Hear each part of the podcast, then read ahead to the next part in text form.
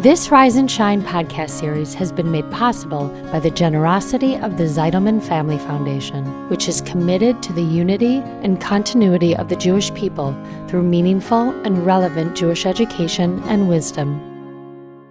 We must all try to slow down and be present, be students of every single moment. Shabbat teaches us and makes it clear that one day does not bleed into the next. Time has its boundaries and expiration dates. This is Rise and Shine, a podcast that offers timeless wisdom and uplifting meditations to fill your heart, feed your soul, and start your day on a positive note. Here is Adrienne Gold Davis. When I'm eating something really delicious, like especially at a restaurant where you can't just get up and get seconds, I slow down when I get past the half finished mark. I take smaller bites, I chew a little longer. I want to make it last. And those mouthfuls are often the best ones of all of them. See, the truth is, my tendency is to power eat. I like to fill my mouth with the flavor that I love and eat it quickly, as though I'm being chased by a freight train. Now, it's not out of food insecurity, it's because I'm a bit of a glutton. And if something tastes, smells, or looks good to me, I just want more, more, more. And the same thing happens should I ever go on a vacation for a week. You see, by Wednesday, I start to get anxious and I start counting down how many days I have left. Oh, only four more days, only three more days. And then I become hyper focused on the fact that time is running out. So I'll try and stay up later and squeeze more out of each day. And so it is in the end of July, as the brief but beautiful Toronto summer season is more than half over. I start to slow myself down and appreciate every single hour of every single day. I try and make it last. So there's something about a deadline, about an end date, about something finishing that makes us maximize the experience if we're honest with ourselves, given that no one really knows when their own expiration date will come we can use this principle to be fully present and appreciative of every single day, but we don't. Without a finish line, so many of us either race through each moment unconsciously or worse, find ways to kill time or waste time or to allow one day to blend into another without delineating and marking its precious, precious opportunities. So, as a woman who must train herself to slow down and be mindful, I'm inspired and motivated by this short, famous piece of poetry by Henry David Thoreau, who said, You must live in the present. Launch yourself on every wave.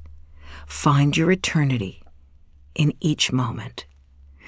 But I think the best and simplest iteration of this notion comes from the Baal Shem Tov, who was the founder of the Hasidic movement in Judaism.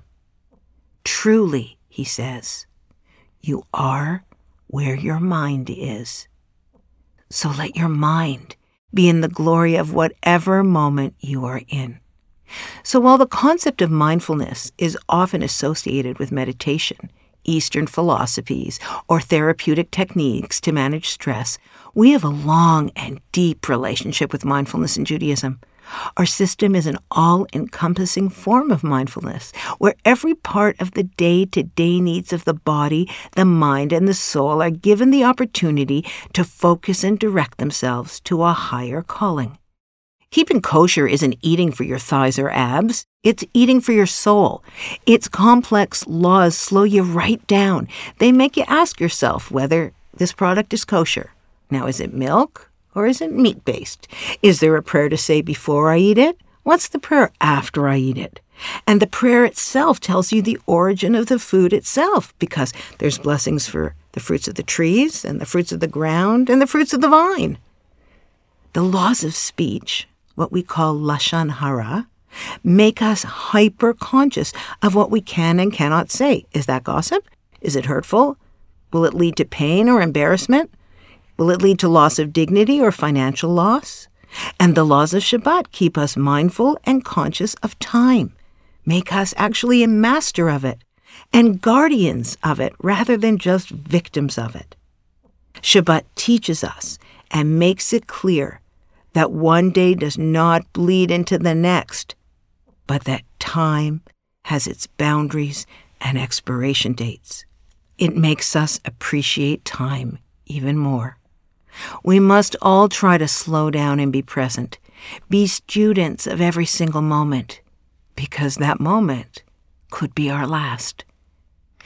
And rather than find that idea morbid or grim, I say it heightens the sweetness of every second by reminding us that time is fleeting.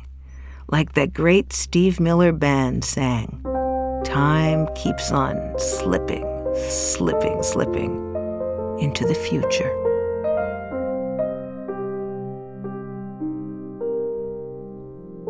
In the Torah, we read about our matriarch Sarah, who died at 127 years old. It said of Sarah that she came with her days, that every day of her life was spent in a constant awareness of her vision, her mission, and her purpose. She was mindful and she was focused. She had no wasted days. When the Torah speaks of her life and death, they say that she was a hundred years and twenty years and seven years. And this is interpreted to mean that when she was a hundred, she was as pure a woman as a woman of twenty, and when she was twenty, she was as beautiful, open, and innocent as a seven year old. Even the Torah portion that speaks of her death is called Chaye the life of Sarah, because when we live our life with vitality, even at our death, we live on in those we inspired. Summer is a time when many of us feel like we can just coast, just cruise control through life.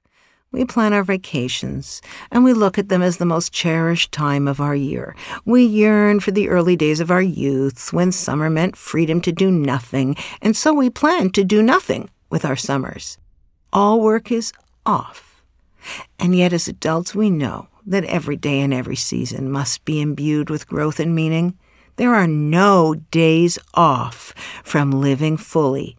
And now, well, now it's just past the midpoint of summer. Are you living fully and maximizing every minute? Or are you asleep? Are you like Sarah and are you coming with your days? This week, can you begin with just a single hour of your day where you stay in a state of a heightened mindfulness, of the clicking of your working thumb or fingers on the keyboard, of the precious voice that you have that you must use responsibly, of the smell of the summer rain or the warmth of the sun on your shoulders? Can you treat every day of this golden summer like a gift to be maximized. I try really, really hard now to eat more slowly from the very first bite to truly savor the taste and pleasure with my whole essence, even in the summer when the ice cream glides down so easily. Let's be like Sarah and come with our days winter, spring, summer, and fall. Because while sometimes the days feel long, my friends, the years, in fact, are very short.